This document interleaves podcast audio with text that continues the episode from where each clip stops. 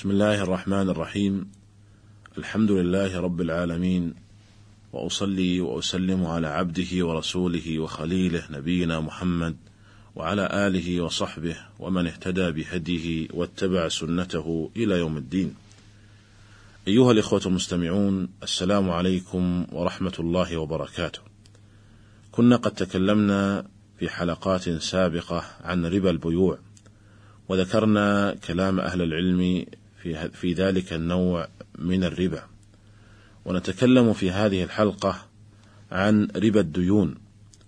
وهذا الربا هو الذي كانت تعرفه العرب في جاهليتها وهو المراد في قول الله عز وجل يا أيها الذين آمنوا لا تأكلوا الربا أضعافا مضاعفة وله عند العرب صورتان الصورة الأولى الزيادة على أصل الدين عند حلول أجل الوفاء وتأجيله مدة أخرى للعجز عن الوفاء فعندما يحل الدين يأتي الدائن المدين فيقول له: إما أن تقضي وإما أن تربي، فإن قضاه الدين وإلا أجل له الدين مقابل دفع زيادة نظير التأجيل.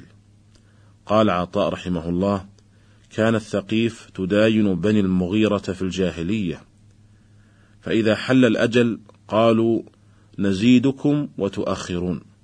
فنزلت لا تأكلوا الربا أضعافا مضاعفة. وقال قتادة: إن ربا الجاهلية أن يبيع الرجل المبيع إلى أجل مسمى، فإذا حل الأجل ولم يكن عند صاحبه قضاء زاده وأخر عنه. الصورة الثانية لربا الجاهلية الزيادة على دين القرض عند العقد ابتداءً قال أبو بكر الجصاص رحمه الله: الربا الذي كانت العرب تعرفه وتفعله إنما كان قرض الدراهم والدنانير. إنما كان قرض الدراهم والدنانير إلى أجل بزيادة على مقدار ما استقرض على ما يتراضون به. هذا هو المتعارف المشهور بينهم.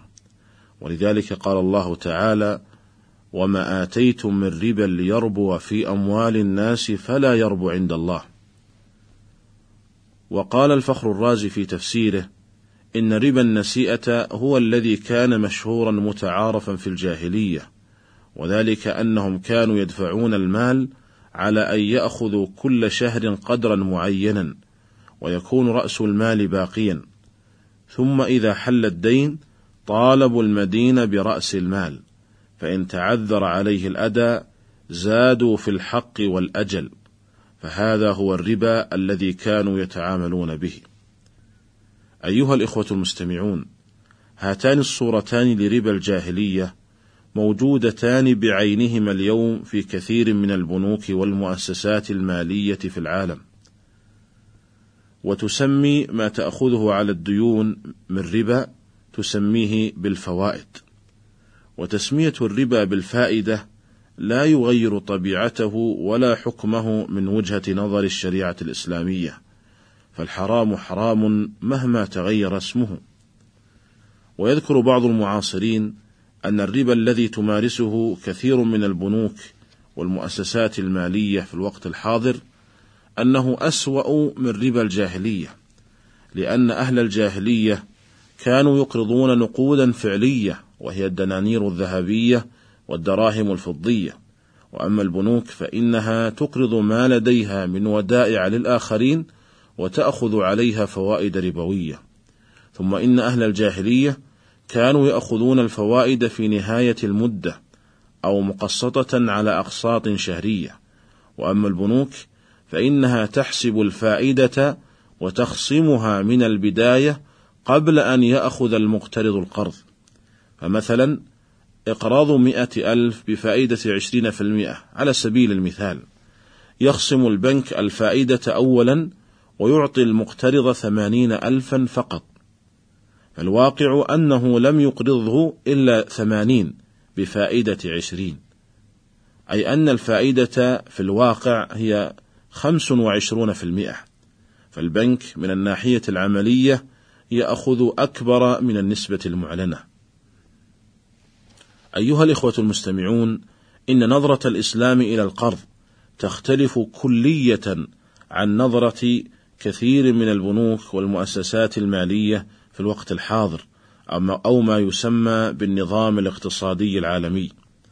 فالإسلام ينظر للقرض على أنه عقد من عقود الإرفاق والإحسان والتكافل بين الناس، ولذلك حرم انتفاع المقرض بالقرض، لأن هذا الانتفاع يخرج بالقرض عن موضوعه الأصلي وهو الإرفاق والإحسان، ويصبح يراد به المعاوضة والربح. والنظام الاقتصادي العالمي في الوقت الحاضر ينظر للقرض على أنه وسيلة من وسائل الاستثمار وتحقيق الربحية. ولذلك فإن الإقراض بفائدة يعتبر من أبرز أعمال البنوك في الوقت الحاضر. أيها الإخوة المستمعون إن القرض بفائدة من صور ربا الجاهلية كما سبق وقد أجمع العلماء على تحريمه. وقد حكى الإجماع على ذلك ابن المنذر والموفق بن قدامة والقرطبي وشيخ الإسلام ابن تيمية وغيرهم رحمة الله تعالى على الجميع. وفي الوقت الحاضر أصدرت كثير من الهيئات العلمية والمجامع الفقهية قرارات على تحريم القرض بفائدة. أذكر منها على سبيل المثال قرار مجمع الفقه الإسلامي الدولي المنبثق عن منظمة المؤتمر الإسلامي في دورة انعقاد مؤتمره الثاني. وجاء في القرار أن المجمع قرر أولا أن كل زيادة أو فائدة على الدين الذي حل أجله وعجز المدين عن الوفاء به مقابل تأجيله، وكذلك الزيادة أو الفائدة على القرض منذ بداية العقد، هاتان الصورتان ربا محرم شرعا. ثانيا أن البديل الذي يضمن السيولة المالية والمساعدة على النشاط الاقتصادي حسب الصورة التي يرتضيها الإسلام هو التعامل وفقا للأحكام الشرعية. أيها الإخوة المستمعون، وبعد أن تقرر تحريم الإقراض والاقتراض بفوائد ربوية، نذكر صورا للتعاملات المصرفية لهذا الإقراض. فمن أشهر الصور صورة الإقراض المباشر بفائدة، وهذه الصورة سبق أن نقلنا الإجماع على تحريمها. ومنها تعجيل راتب الموظف قبل حلوله نظير أخذ عمولة على ذلك. مثال ذلك هذا موظف راتبه ألف ريال يحل في الخامس والعشرين من الشهر. فيذهب هذا الموظف إلى مؤسسة مالية لتعجل له صرف راتبه في منتصف الشهر. نظير اقتطاع تلك المؤسسة عمولة من راتبه على ذلك. فهذا في الحقيقة ما هو إلا قرض بفائدة، فكأن هذه المؤسسة قد أقرضت هذا الموظف ما يعادل راتبه نظير فائدة وهي ما تسمى بالعمولة. ومن صور القرض بفائدة خصم الأوراق التجارية، كأن يأتي حامل الكمبيالة مثلا كأن يأتي حامل الكمبيالة التي لا تحل إلا بعد أجل إلى بنك من البنوك ويطلب منه تعجيل صرف قيمتها مخصوما منه مبلغا معينا. فهذه العملية ما هي إلا قرض بفائدة.